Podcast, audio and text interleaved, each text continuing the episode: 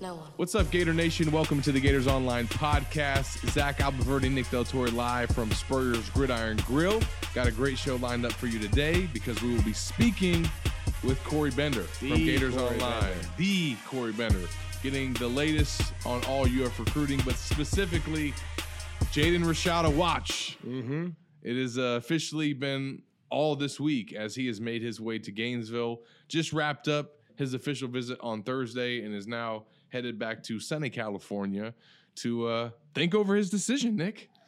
Got a seven on seven tournament, I think, which is why the t- weird Tuesday official, Yes. midweek official.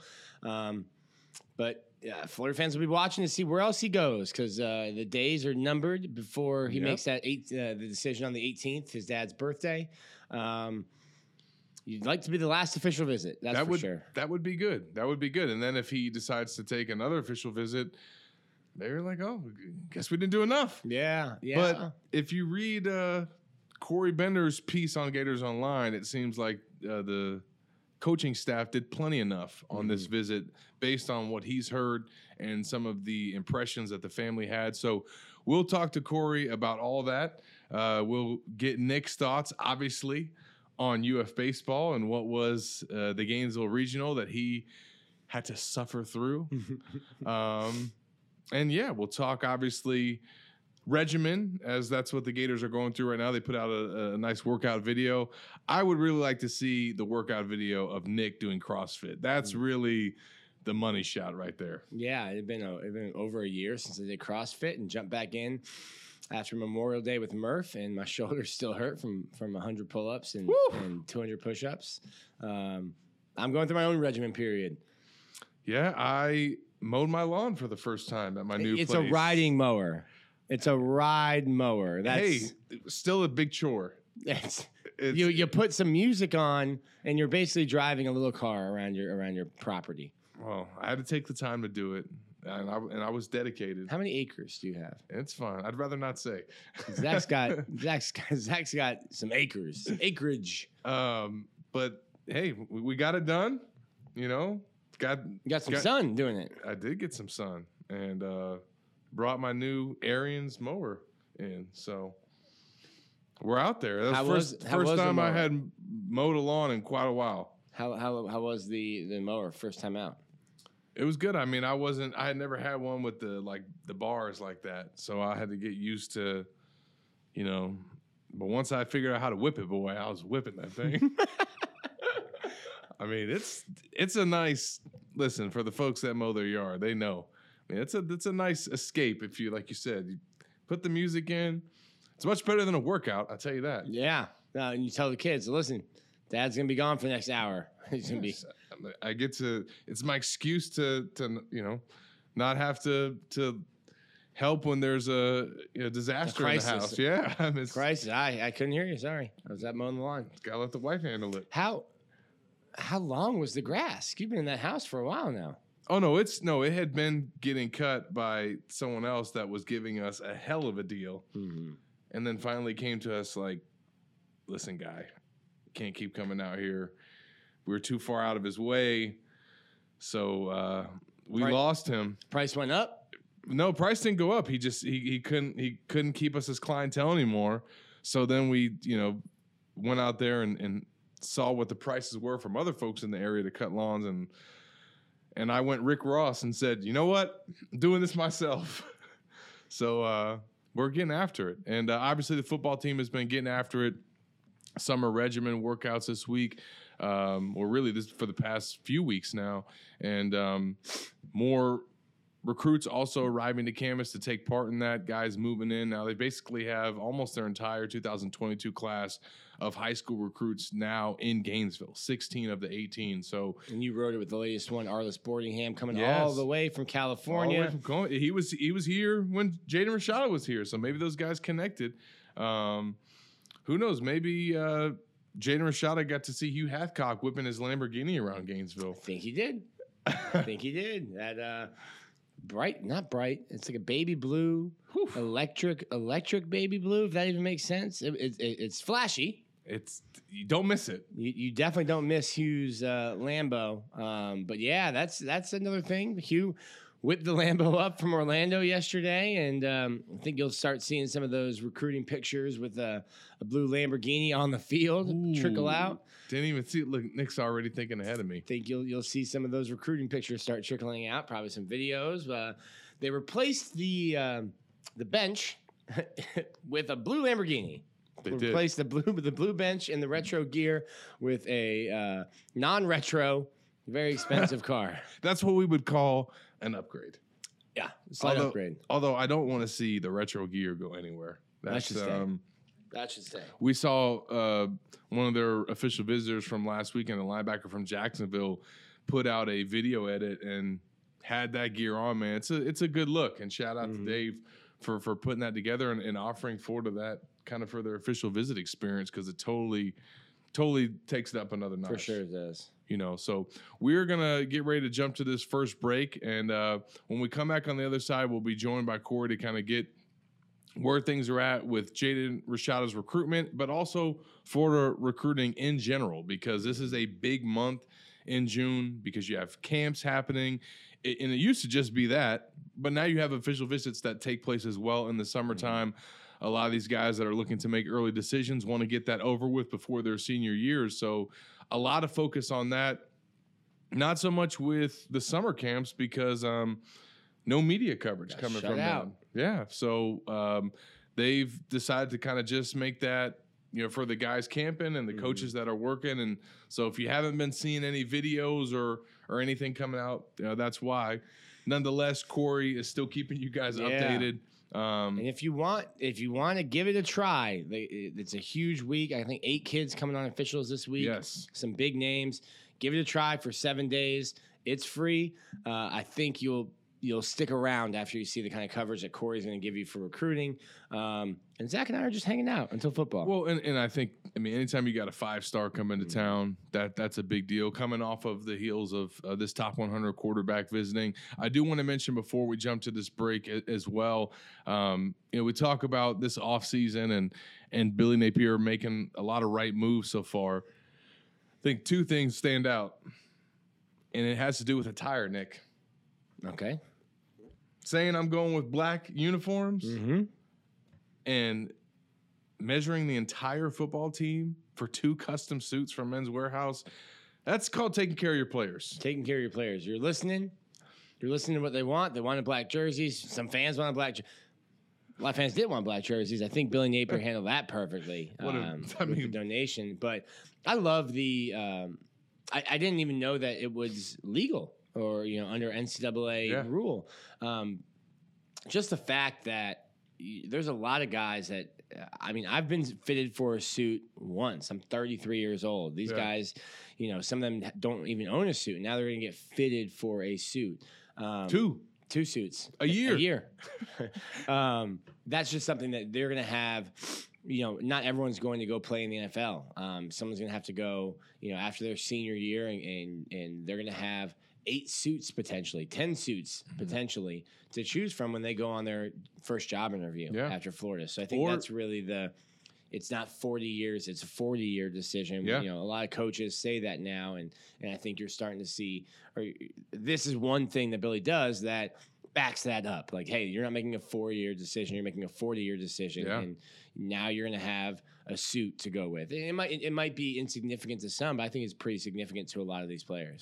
And we saw former uh, wide receiver Khalif Jackson share my story on this the, this initiative that they did through Gator Made, and was like, I cannot tell you guys how big this is for the players because the suit coat that I got my sophomore year was the same suit coat that I wore my first day on the job after college. So um, these guys are going to have the opportunity to get eight if they're at Florida for four years and ten if they redshirt. So Kaiir Elam would only get six, but yeah, yeah, I think he can buy his own suits now. I think, it, but look, as as Nick mentioned, some guys for the ones that don't make it to the NFL, but for the ones that do, they got suits to go through the draft process Yeah. with, and to show up for for interviews with teams, and um, to show up to the NFL Combine. So I, I I think it's obviously.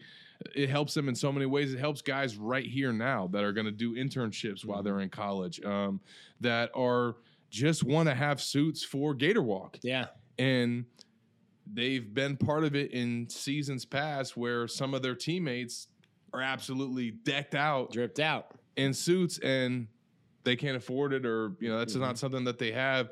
Now everybody has that opportunity yeah. to show up with that swag. So um, we're going to jump to this first break. We'll come back on the other side and get a bunch of recruiting intel and scoop from the man himself, Corey Bender. Hi, Steve Spurrier here. You know, making a reservation at my restaurant is easier than a Saturday afternoon homecoming game against Vandy. You don't have to call or email. Just go to spurriers.com, hit the reservation button, pick a date, number of guests, and a time. It's so simple, I can do it. In fact, I just did. Maybe I'll see you tonight.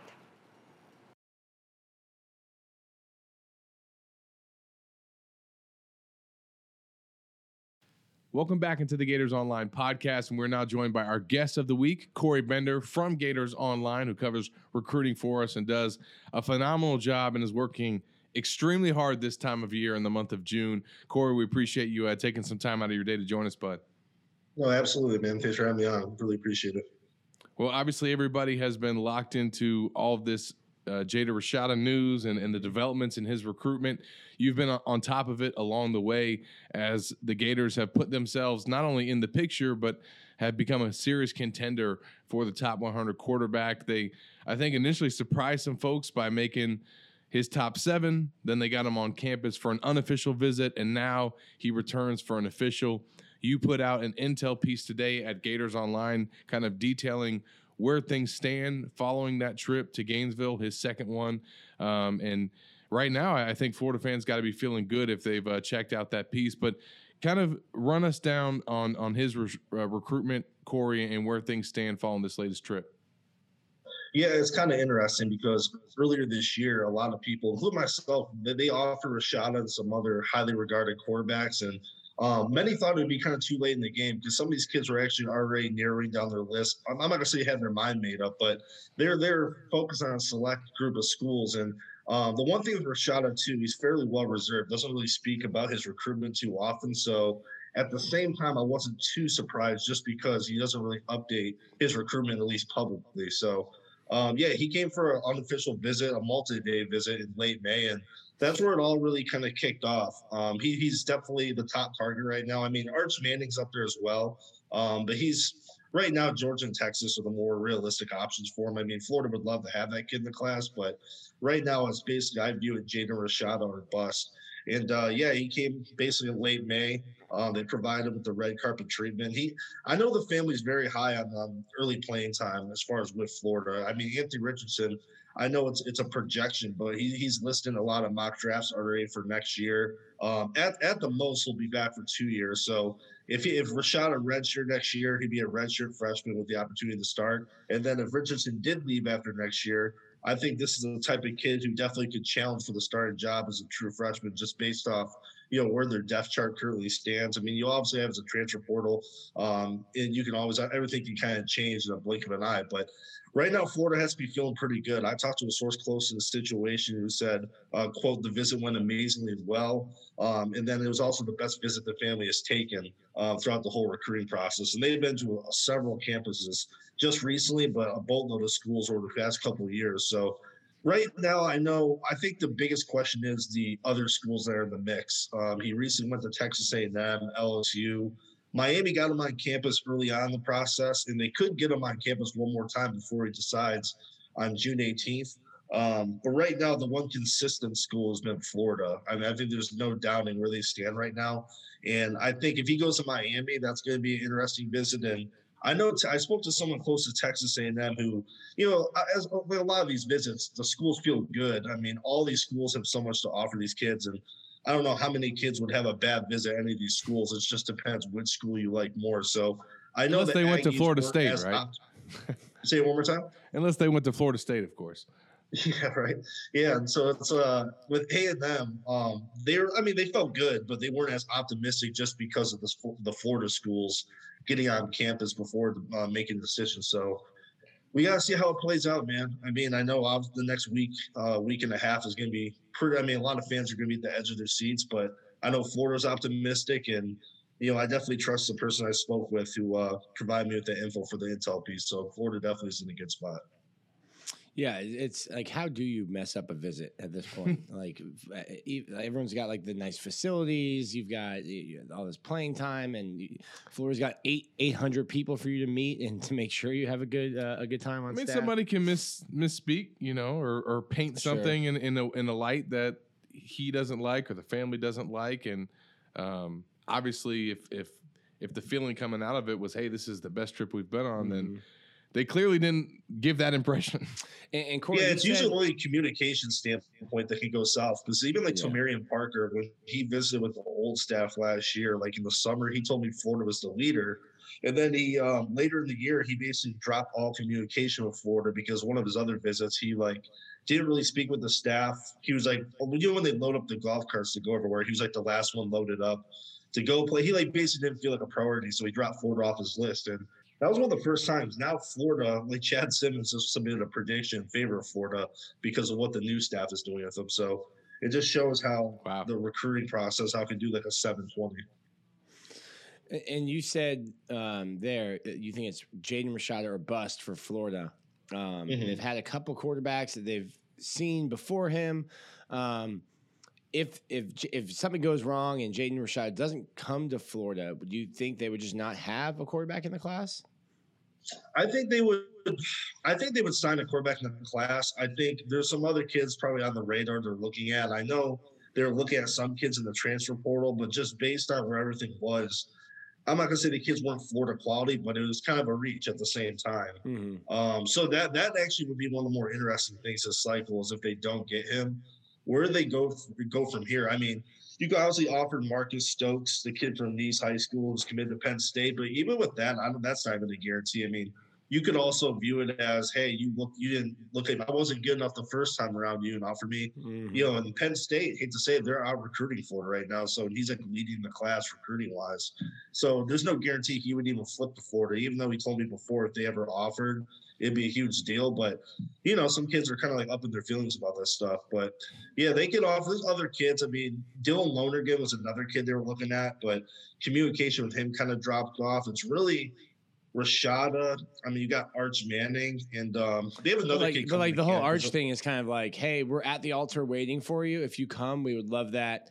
Uh, but we're not expecting you to walk down the no. aisle. Yeah, he's supposed to take on a. See, that was the other thing too with him. It's he's supposed to take a visit to Florida. He, like you, know, he's been planning on it at some point. But he also went on record saying it would be unofficial, and I think mm. that right there kind of speaks volumes because you know Georgia, Texas, Alabama, they're getting officials and if you go to Florida, I mean, obviously you're coming down on your own dime, but you just think if you're more serious about Florida, they would get one of the officials. So well, like, that family has lots of dimes. Yeah, that's see that. Well, that's the other part too. I mean, obviously getting down there is not a problem, but it's just yeah. I mean, at this point, Georgia and Texas are considered the teams to beat, and then if some other school kind of swoops in, I think that would be kind of a. I mean, you can almost label it as a shocker, honestly, just based off mm. where everything, where everything well, is. And and obviously he hasn't made the effort yet to come to Gainesville, and Jaden Rashada has now twice. So he clearly has serious interest in Florida. Corey, you've covered recruiting for a long time. We've we talked about this on the pod earlier about how you know really when it comes to quarterback recruiting, those relationships probably start sooner than any other position. And those guys are building those relationships with the head coach, with the quarterback coach, with the guy that's going to be calling the plays. And that goes into the decision big time. Um, for Florida to be at a disadvantage in this cycle with so many quarterbacks because they didn't have that time with them during their freshman and sophomore years, how significant is it that they've put themselves in a position to land a quarterback of Rashada's quality and get him on campus twice this late? No, hundred percent. I mean, that's why part of the reason why when Rashada and these other kids were offered, I just I mean, I was like, okay, cool. You know, if they offered them, and we're going to reach out and see if there's interest. But at the same time, a lot of these kids, including Rashada, were already talking about making a spring decision. And I think at the same time, Florida's one of those schools where, I mean, from academics to just playing in the SEC, playing in the swamp, they check off so many boxes. But I think the other appealing part is too is early playing time. I think if you really dissect their depth chart after Anthony Richardson, it's completely wide open. I mean, Jack Miller's on the roster, but I mean, that's no guarantee. I mean, you, you think after he leaves, that'd be the natural guy to kind of come in and you know replace him at least for a year. Uh, but I think looking at it when you're a quarterback in high school, I mean, you really can come to a program, and that that was another appealing part. And then obviously too with like NILs taking off, and I know Florida's definitely been successful in that department when it comes to taking care of its players. So I think it's definitely. I mean, you definitely have to pat the staff on the back. Just the fact that they were able to get a visit, but now an official. Uh, but at the same time, I think Florida right now, just if you view where they're at at quarterback and where recruiting is, I mean, it's a very appetizing situation if you're a kid uh, a high caliber who, who, wants to come in and start several years. So, and then you know one thing too that um, Rashada has mentioned is just you know Napier's you know resume when it comes to working with quarterbacks and obviously he speaks very highly of Ryan O'Hara as well. And he doesn't have as long as a resume, obviously, as Napier, but you know, the, the early reviews when it comes to people that know O'Hara have been fairly high as far as from a technical standpoint, the way he teaches quarterbacks. So yeah, I think Florida, they just it's one of those cycles where they definitely were at a disadvantage. And that's why I thought this cycle they would have offered Marcus Stokes. Nah, I'm not going to say settle at quarterback this cycle, but really go all in in 2024 because you have time to build those relationships. So, yeah, if they can reel in Rashada, I mean, that's a huge. I mean, that's a huge thing for them. Definitely, they definitely deserve a lot of credit for sure. How far? How far has Florida been able to come in, in such, like you mentioned, in such a short time? And and what other than um, maybe playing time do you think attribute uh, you can attribute that to? Are you, talking about you referring to Rashada? Yeah, referring to Rashada because, like, like you just said, you know, you kind of offered him late. You know, he's a kid that was talking about a spring, um, a spring decision, obviously making it the 18th this month. Um, yeah. and he's got relationships with, you know, Oregon, Nick Saban, Georgia, going back years. Um, mm-hmm. It's just a, a, a it's just the, the reality of getting into a school, you know, in December and trying to find a quarterback for the next class. Yeah, and I, I, think too, like a lot of it just has to do with just Florida, the brand. I really believe that. I just think, I mean, Power Five, any Power Five school is a, a great opportunity, and obviously playing the SEC is a great opportunity for like South Carolina, Ole Miss. But I kind of view Florida as like the next tier, and I think a lot of these kids give Florida a pass in their mind too, knowing like, hey, they just offered me late, but at the same time, they just got there. And obviously, no matter what, they, I mean, if they could have offered them last fall, they would have offered them last fall. I mean, the old staff offered a shot, I think it was last summer, I believe, maybe in the spring. So if Napier's staff would have been in place, they would have offered them a long time ago. And I think a lot of these kids know that too, that when they came on, they had to kind of put all their attention on 2022 and finish a class. And I know Rashada's dad plays a pivotal role in his uh, son's recruitment too. So you have that logic as well, just coming from the dad, just knowing like, hey, these guys just got there. They kind of get a, in my eyes, they kind of get a pass with a lot of these kids just because you know they just got there, they just finished up the 2022 class. But I think right now there's just between the and the thing is too with Rashada's dad, he played at Arizona State. And that's another part when it comes to that comfort level when giving Florida actually a realistic shot here is you know, his dad would always come back to Arizona State as alumni, you know, come back and view games. And that was also during the time when Napier was the OC and quarterbacks coach. So they've known each other for much longer than, you know, Napier's been at Florida. So that was also, and then when you mix in his success at Louisiana and then Florida's depth chart and just what Florida can offer, you kind of view it as like a total package situation if your son's a highly regarded quarterback. So I think, and, I think the whole of, family did its homework here and it kind of makes up for the lack of the relationship during the recruiting process mm-hmm. that Napier would have with his son. The mm-hmm. dad can say, "Well, I know him," mm-hmm. so I mean, yeah. you know, I the, can vouch for him. I can vouch for him to to a degree. So, uh, and, and, I think the part you mentioned about the quarterback appeal, um, obviously, you mentioned Anthony Richardson and Rashada being able to look at where he's projected, the fact that NFL draft analysts have their eyes on the Florida Gators quarterback and and what that mm-hmm. kind of means for his position. You look at what Kyle Trask was able to do just a couple years ago, turning himself mm-hmm. into a second round pick, and there's statues out front as well. I mean, we're mm-hmm. sitting here at Steve Spurrier's Gridiron Grill, so Florida's got a lot to offer for a guy that's an elite signal caller. Uh, but again, those guys usually come off the board pretty early, usually always before their senior season. So the fact that Ford has put themselves in in, in the mix here is a kudos and credit to the new staff. They're not just uh, got a big week for Rashada coming to town, Corey. They have another huge rec- recruiting weekend coming up. Uh, give us a rundown of the official visitors expected in town. I know one of them is, is a five star prospect, and and kind of how big of a weekend this is for the staff. Yeah, no, I think this whole month of June is, is going to be huge because the majority of their top targets are all, all coming this month. There'll probably be about a half dozen to a dozen kids coming in the fall, and that might actually get if more offers go out depending where the class is, that could that number could increase. But I think just these first two, these first three weekends are jam packed um, with kids. And yeah, today uh, Peter Woods comes in town for official visit, and I know some people might ask why he's coming in town today instead of tomorrow. It's his, his father's a pastor, so you know with him working on Sundays. They wanted to fit in. The family wanted to fit in the schedule, so he would come today, and they could leave Saturday. So I know Billy. I know Billy Napier respects that. Yeah, no, hundred percent, man. And um, that way, you know, he doesn't have to miss work. And at first, they were trying to fit that in the schedule, and they were able to, so that was a good thing. So, Peter, uh, he, he's heavily trending towards Alabama, um, but I think Florida might be that number two school for him. Um, he actually said last year around this time, Florida was leading. Um, I, I kind of buy that. I kind of. I mean, Alabama. I mean, they're the in-state school. They've got them on campus over a dozen times, so I think they're going to be tough to beat. But from what I've heard, Florida just is kind of viewing it like, hey, get let's just get them on campus and we'll go from there. Just that's all you need to do in recruiting. Get them on campus and then the work will, you know, kind of tell itself as far as where they stand with them. Um, and then obviously this weekend it's a big list. You have Malik Bryant, who's a top edge defender out of Orlando. Um, I think that comes down to uh, Florida and Alabama. It's a pretty tight race right there. Um, Raylen Wilson, he's a kid out of Tallahassee, a Michigan commit linebacker, one of the top linebackers on the board. Um, I think he stays closer to home, man. I think Georgia and Florida are like the main schools trending for him right now. Michigan, he's committed to Michigan, so obviously they're right there too. But I think he plays closer to home. I think Georgia right now, they just got on campus last weekend.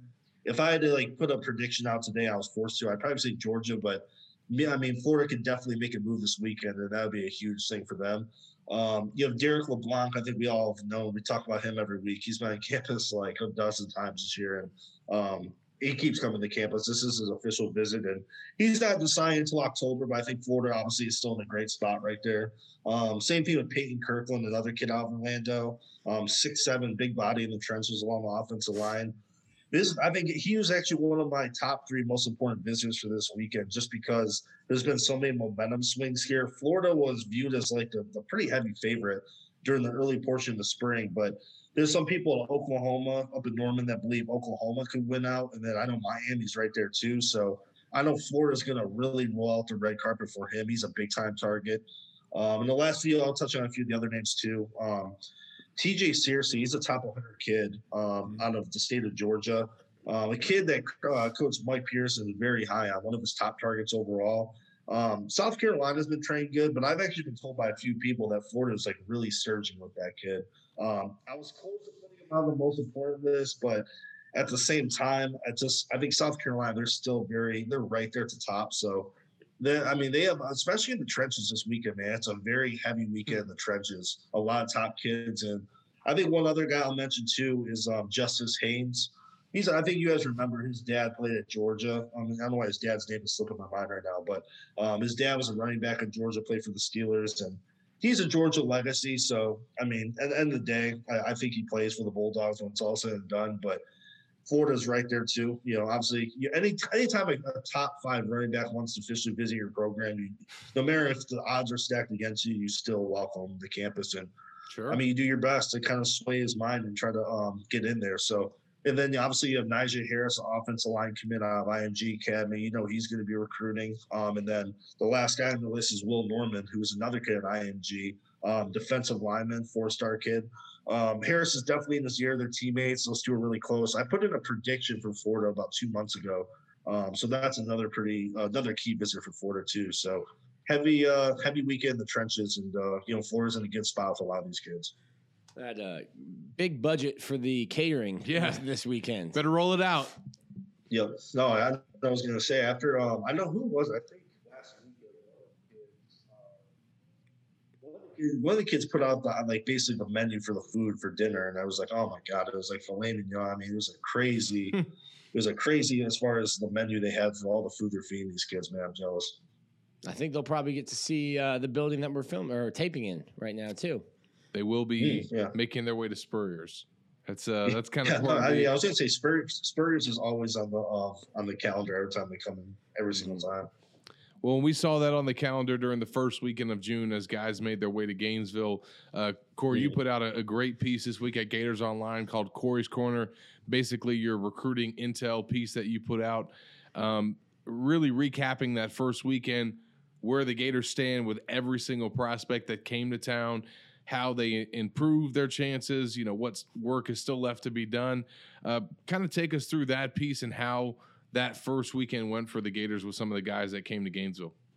Yeah, no, I, I kind of put out that I thought it was a huge success, and you know, some people were like, "Well, we didn't get commits," and I just think in this day and age, man, a lot of these kids, especially if they're taking several officials in June, they're all they're gonna a lot of them are gonna take their officials. I mean, you'll have certain kids, and you know, people have to realize too, this is Florida. I mean, you'll have certain kids commit on visits kind of in the moment, but it's nothing against these other programs, but they're like the mid-tier Power Five programs where a lot of these kids are considering Florida, Alabama, um, Georgia. They kind of view it as a business where they're going through each and every visit and not really getting up, caught up in the moment and deciding right there and then. So I know they didn't get any commitments last weekend, but it was still a good weekend. And you know, Aidan Mizell, um, he's a wide receiver out of Orlando, um, legacy kid. Both of his parents ran track in Florida.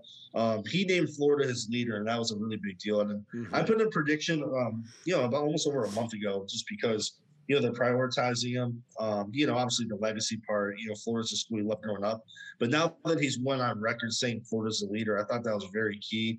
Um, he's going to Tennessee this weekend. Georgia and Alabama will give visits too, uh, but he's looking to decide by the end of summer, and I think Florida. Um, is sitting in a great spot. I mean, schools are definitely trailing right now, and, and in my opinion, it's going to take quite a bit for uh, any school to overtake Florida. So that was a big deal.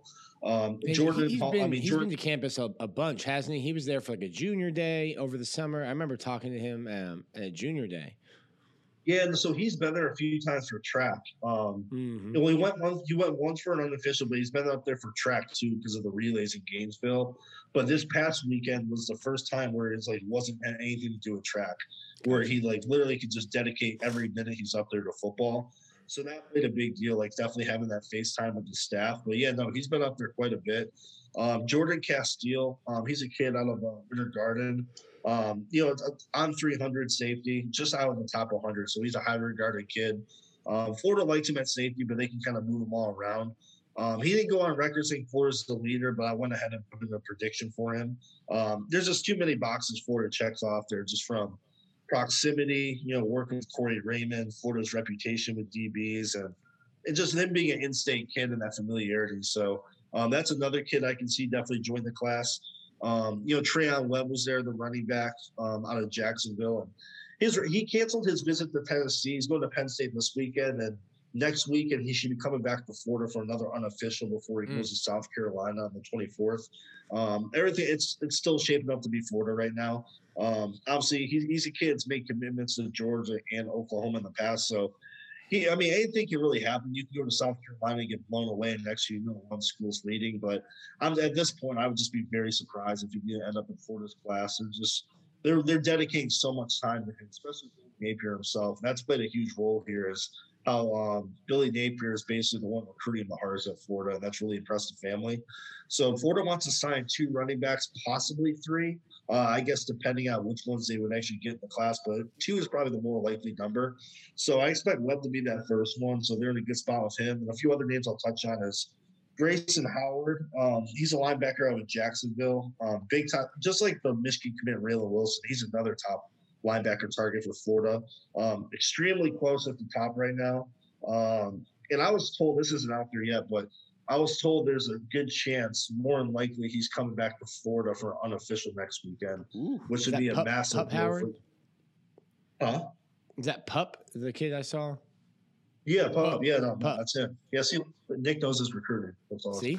Listen, Um, he put out that uh, that that video edit from his official Mhm. visit. That was awesome. It seemed uh, that Yeah. seemed like uh, almost the, the same style of edit that they did when they were announcing kids who were um, signing on signing day. Yeah, just new frames and new Yeah. scenes and stuff. It's almost like the same edit they made for Zach when he joined Gators Online. yeah. That, that's Just- kind of treatment Zach just not gets. as, just not as fire. that was funny. You know, with him, South Carolina is. I mean, man, it's, it's very interesting because Florida's right there at the top. I mean, like they're really recruiting that kid hard. I mean, from Jamar Chaney, Mike Peterson, Jay Bateman, Napier, I mean, everyone's kind of really involved with him. South Carolina has been the school trending just because he's been there like five or six times. And that's another situation where you kind of come in, you're a new staff where South Carolina is just, they've been, that staff has been together longer. So he's been able to build a longer, like, you know, relationships have been in place for much longer.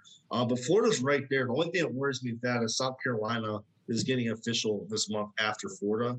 And that can, you know, how it is. If you get one of the first officials, some of these other schools can be more fresh in the kid's mind after that. So they're in the mix. Um, he's a top five, but and then Georgia's the third school I'm really focused on. Um, his his his dad actually grew up a big Georgia fan. If I'm not mistaken, I think he grew up. His dad grew up in Georgia too. So I there's definitely strong interest in Georgia, but I kind of view it as South Carolina one, Florida two, and Georgia three. But between South Carolina and Florida, it's pretty close. I mean, it's almost not toss up because I would give the edge to the Gamecocks, but Florida's making up ground. Um, and the last one I'll, I'll kind of mention here, because I know we had some commitments too that, I mean, there's nothing really new with them. They're just recruiting for Florida. But um, Kelby Collins, um, he's a top 100 kid, All American D lineman. Yeah. It, so Alabama's an in-state school, and um, you know they've been trending for a long time, understandably so. Um, you know, so that that's a school really to monitor. But I spoke to someone recently that kind of said Alabama's somewhat slow playing them just because of like where their board stands right now and how many guys they have as far as defensive line targets. Um, so that can be really key. It just depends if they filled up, and then you have Florida kind of like in the mix is like maybe a number two school. Um, you have other schools like South Carolina's getting him on campus this weekend as well. Um, but the one thing I took away though is um, he's going to sign early, and Alabama has an official business set for December 9th. So hmm. that's usually the week before sign day. And when I kind of look at that, to me, that just is a recipe for you know Alabama coming out on top. As long as Alabama feels the same way about him. Um, so Florida's optimistic there, but it's a long way because I think he's gonna wait this out and maybe make a decision about four months from now. I think Florida fans are are waiting for Corey Bender to say something like that about Florida. It's like if Florida's getting that last visit, if well, Florida feels the same way about him, it's well, probably uh, that, that's probably could, them. That's could how they feel about Jaden Rashada. I mean, they they could end up with the last official, which would definitely feel good. Mm-hmm.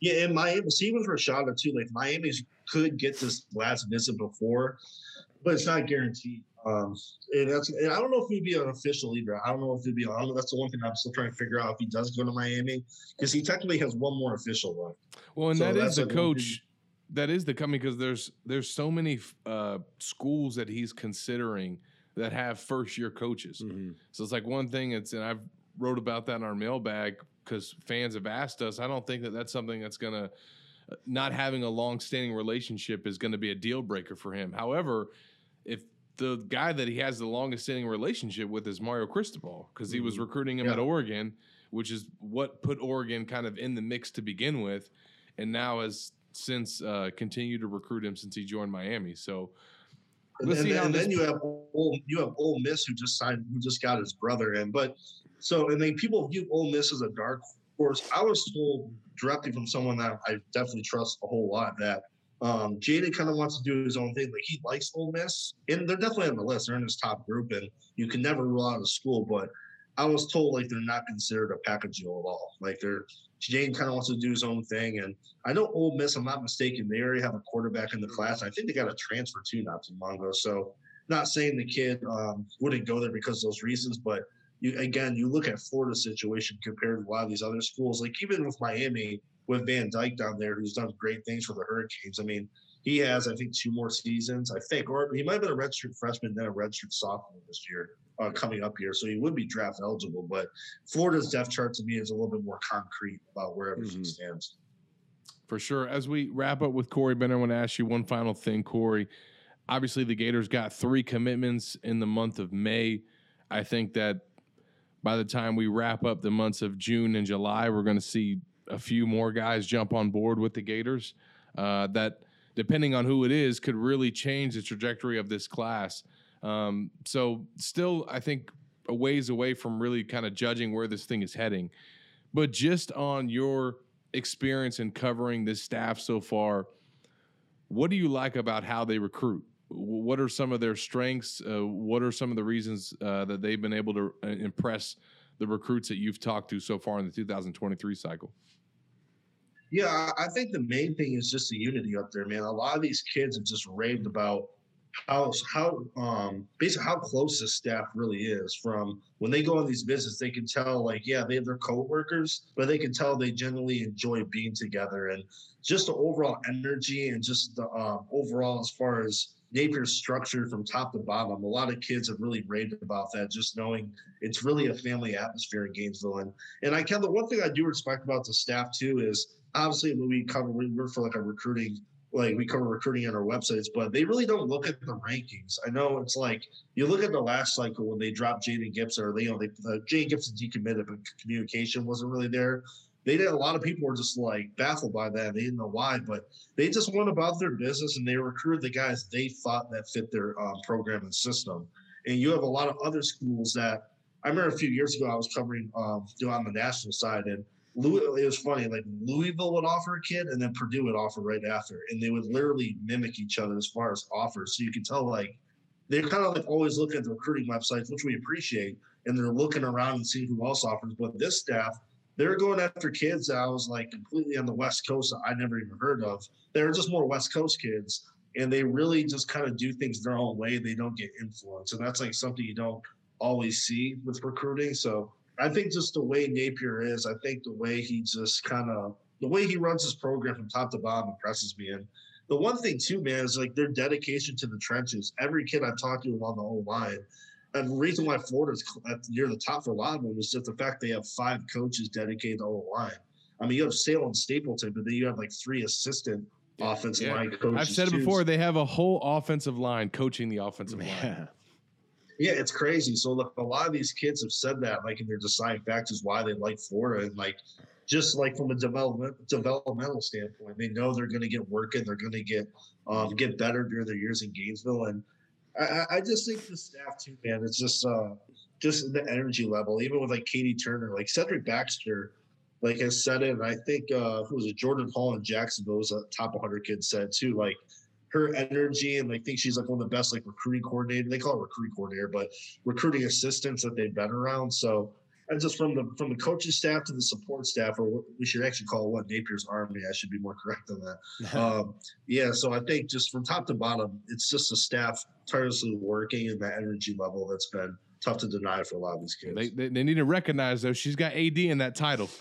So yeah, exactly. Can't, yeah. can't, can't they all that. anytime when it comes to recruiting staff, and everyone just all the kids calling them like recruiting coordinators. So I just give them a pass.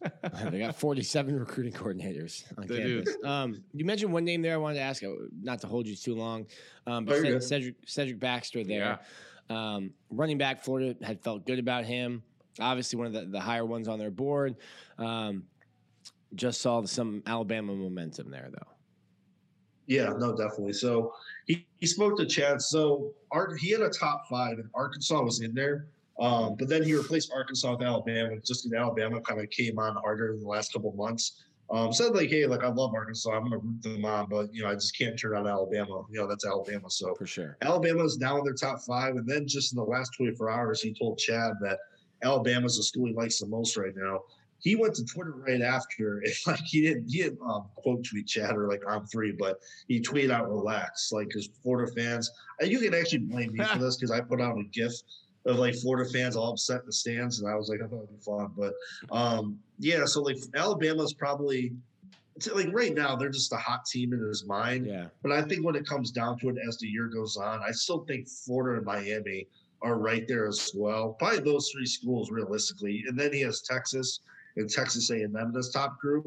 Well, I mean, he loves he likes those schools a lot. Obviously, there's a reason why they're in the top five, but I don't see them in that top top group. So listen, Alabama Florida, can't Alabama can't land Cedric Baxter and Richard Young. Mm-hmm. Come on now, one of those guys. And, and Christian O'Leary, his old is uh his teammate from Edgewater a few years ago, is at Alabama too. He was a uh, former Florida target, so that connection's in place. I know he's recruiting him, but from I talked to uh, someone close to the situation two days ago. I haven't put this on the site yet because it's been back and forth. Um, Florida was hoping to get him on campus. I believe it was the 18th. Seven, let me what day is it? Yeah, the 18th. That Saturday, next Saturday for unofficial. Uh, I hit him back to myself and got to see what he said about that. He said he has to see But he also told Chad that he might go up to Tuscaloosa that weekend too. So that weekend, next weekend, the 18th, is going to be a big visit week weekend. It just depends if it's going to be Florida or Alabama, um, which school he goes to. So Florida's right there. I wouldn't get too worried with him. He's going to take his visits, take his time, and I think over. I think Florida's been the most consistent with them. Um, Miami's been a good spot too, but Florida's just doing a great job with him. And Alabama, you know, you can't you can't really argue if you're really a Florida fan. If a kid likes Alabama, it's like okay, I get it. You know, it's that type of thing. But I think it's a three. I think it's a three team race right now, but it's gonna it's gonna drag off for quite some time. I wouldn't get if I'm a Florida fan, I wouldn't get too upset.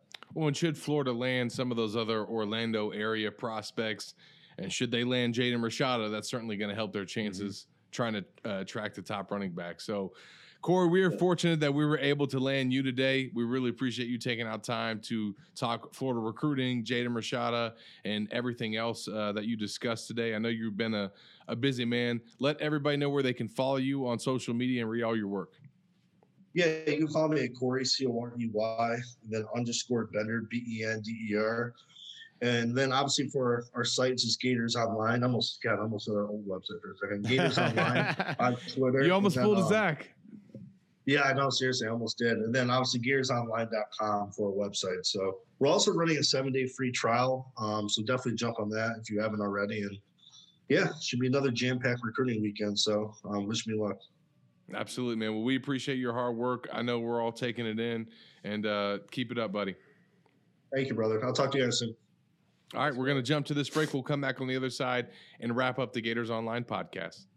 Looking for more reasons to celebrate? We have them here at Celebration Point. Enjoy some of the newest additions to our already celebratory lineup, like Dave & Buster's, Le Macaron, and Prime and Pearl. There's always a reason to celebrate.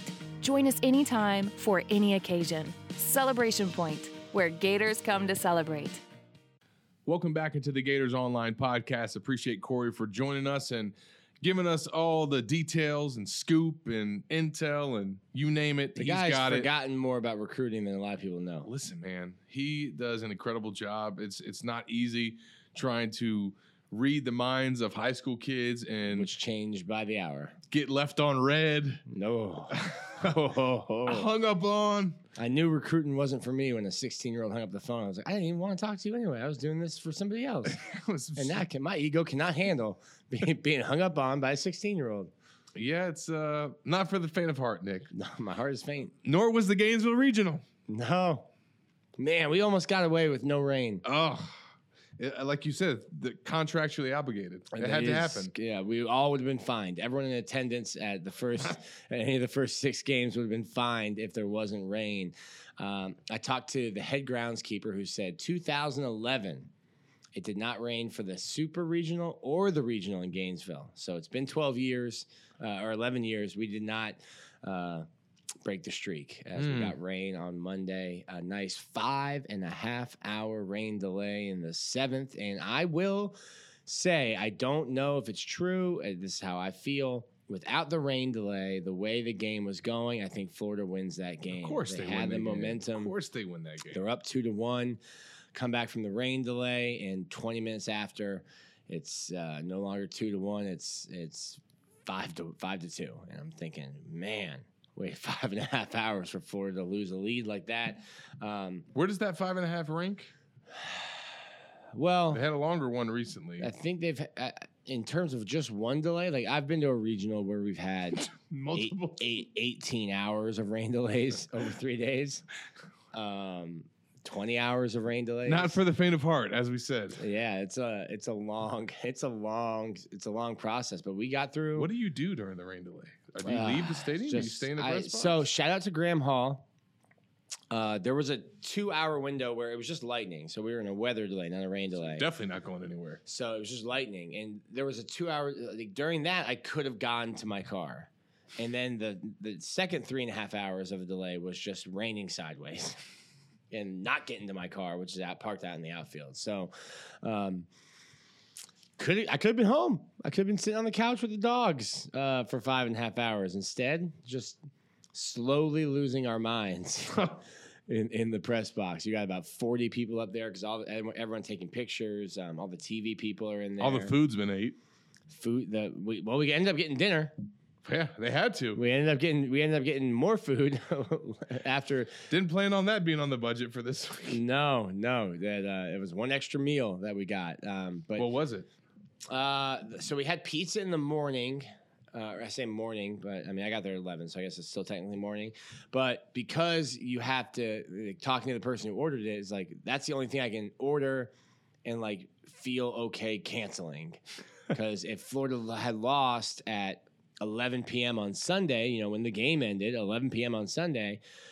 Well, I don't want to call. I, like, I can't cancel barbecue. Like they've been cooking that for 18 hours already. Yeah. The pizzas they just fire up and they, you know, they open Sure. Domino's at 10, fire up those personal pizzas, and then they bring them over and they're there.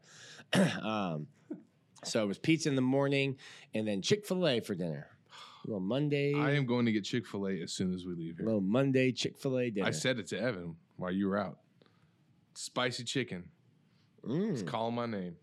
that's on the way home It's on the way home. And got to get something for the little missus. for for for the little girl. Yeah. Uh, well, I don't, when you say Mrs., I don't know if you're speaking of your wife. Well, or well your actually, I, daughter. I might as well get them for both.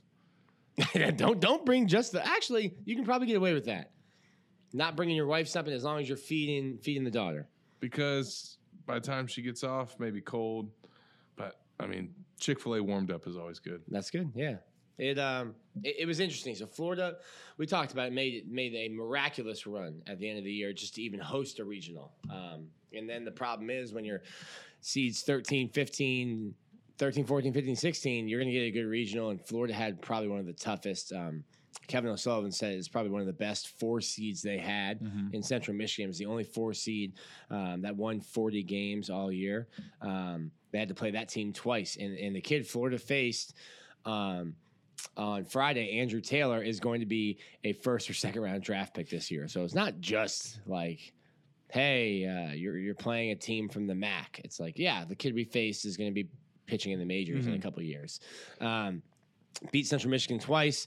Um, lost the first game they played against Oklahoma. Uh, just just ran into a good team. And, I'll and- add that they won when I came for the opener. So there's that. six and zero in, in the in, yeah, in the park. as a spectator. as a spectator, six and zero. Um, and then you have to go. So when you get into the losers bracket, it, it, it's tough. Um, Florida got a great pitching performance from Brandon Sproat. Um, it's it's tough to see the guys after the game. And I'll get into Mm, that in a second. But they got a great p- pitching performance from Brandon Sproat. An unbelievable pitching performance. I wrote all about it at Gators Online. Uh, from Carsten Finnvold, who threw as many innings in relief against Central Michigan as he had thrown all year long. He threw nine innings all season and then threw nine innings against Central His Michigan. His performance made no sense. Sorry, against Oklahoma, not against Central Michigan. Oh, against Oklahoma in the second game. Um, it, I've been at Florida for 10 years and I've never seen a guy pitch nine innings, get all 27 outs in relief. He came into the game with the bases loaded, no outs in the first inning. And you're thinking, all right, just hold him to two runs here. yeah. Hold him to two. If they score three, that's fine. Just you got to get out of this Yes. somehow. Don't don't make it a gigantic blow up inning. He gets three pop ups out, Yeah. out of the inning. Almost threw his shoulder out, fist pumping so hard because of uh, the, the the job that he was able to do there. Um, he people are talking about building him a statue. Build a Carsten Finnvold statue somewhere around the park. You called it one of the gutsiest performances in program history. Yeah, I mean that's that. It's an impossible situation with an improbable outcome. Yes. Almost like Jeff Cardozo pitching in the postseason. Jeff Jeff would have given up at least two. Jeff would have given up two. I think Jeff will tell you that. Well, and um, after the season came to an end, Sully decides to make a change Mm-hmm. for what's that the second time in three years, four years? Second time in four years. Um, Brad Weitzel was with him for 12, and, and. Craig Bell was with him for all 15 years. I think you're seeing um, Sully has, has kind of made a move to some younger guys that know analytics more, that might be better recruiting because of the age. Um, when when they got rid of Brad, fired Brad, they hired Chuck Jeroloman, who's young. Um, they just added Brad. Um, sorry, David Kopp as their uh, volunteer assistant. Um, it'll be interesting to see. I've seen some people want Brad Wilkerson to come back. Brad's the hitting coach and third base coach at JU right now. Obviously, the best player who's ever played uh, at Florida. That'd be an interesting name. Um, I'll be interested to see. David Kopp's a guy who, if you don't promote him Um, he's a guy who will get a paid job somewhere soon. I saw some also calling for Lars Davis. Bring Lars back. Love Lars. I, I don't know. I think I think he's with the moves he's making, trying to inject new blood, younger blood. Yars, Yars. Lars is young. Um, We don't get that that one out, Nick. no, no. Um, Lars is young, um, but I think they'll they'll look to to hire somebody um, who can work with the hitters and, and the outfielders, um, which is what Brad, uh, Brad, not Brad, which is what Craig was doing. Your overall takeaway just from this season as we wrap up and and how Florida fans should feel about this team, this program, and Yeah. kind of where things stand after another uh, regional exit. Yeah, I mean, I, I, there's you can tell the fans that like really know baseball, and then the fans that tune in uh, in, In June? In, June, uh, when the fire Sully threads start popping up. Um, I'll I'll tell you this: Kevin O'Sullivan played at Clemson. They have a job opening. Their AD is young. Is not going to get credit for their basketball program or their football program, so he wants to make a splash. And Clemson cares about baseball. Um, he will call Kevin O'Sullivan. I don't think that that call will be answered. Um, Kevin O'Sullivan, I'm, I'm not worried about him leaving. Um, he's really excited about the team that they have. So coming back next year. So that's the biggest thing. I'm not doing a a, a long extended coaching search for baseball Again, again. I think the year that Florida had was was a roller coaster, super frustrating at times. And and there was a after they got swept by Tennessee, I washed my hands of the team. I'm like, this team's not any good. Uh, maybe maybe they'll make a regional and I'll have to travel somewhere. I was hoping it was gonna be Miami. yeah. Um, the the job, the resolve that the team showed, and and the fight that they showed. Um, when everyone else except for them had given up on them, um, the job that they were able to do to rally around each other at six and twelve in the SEC, only seven games above five hundred. I think they finished the year nineteen and seven, um, and, nineteen and five before the region, or Mm. something like that before the regional. Um, the job that they did was just incredible. And and they had some amazing performances. You look at Carsten Finnvold in Hoover, Carsten Finnvold here, Brandon Sproat. He turned into the ace after Hunter Barco went down with um, Tommy John surgery. And and it's a team too. If, if you want to play the what if game, what if Hunter Barco hadn't gotten hurt? What if Pierce Coppola, the freshman who was the Sunday starter, um, had been able to pitch more than one time this year? Um, Gosh. if you have those two big left-handers, um, I think we might. I mean, we might be doing a super regional preview right now instead of uh, you know talking about the fight that the Gators had to get to where they got. For sure. Well, we fought through this episode with Nick's sores and all. He's he's got to go home and, and, and continue to rest after ice that. bath. Yeah, you do. Got to got to get over there in that uh that new complex. I don't think they're going to let us in there, Zach. Listen, I'm I'm counting on a tour. Uh, I'm I'm ready to see the Taj Mahal of football facilities open up here in, uh, in in a couple months. So obviously a lot going on in Gainesville, even though pretty much all the sports have wrapped up except for track and and golf. So Except for the best coach on campus. yes, yes, and obviously shout out to them as they go out and uh, go for a national championship out in Eugene, Oregon. We'll be watching that as well. And we'll be watching how things play out with the official visitors this weekend. Make sure you guys stay locked with Gators Online as Corey Bender. As always, we'll be bringing you updates from those visits. For Nick Del Torre, I'm Zach Abolverdi.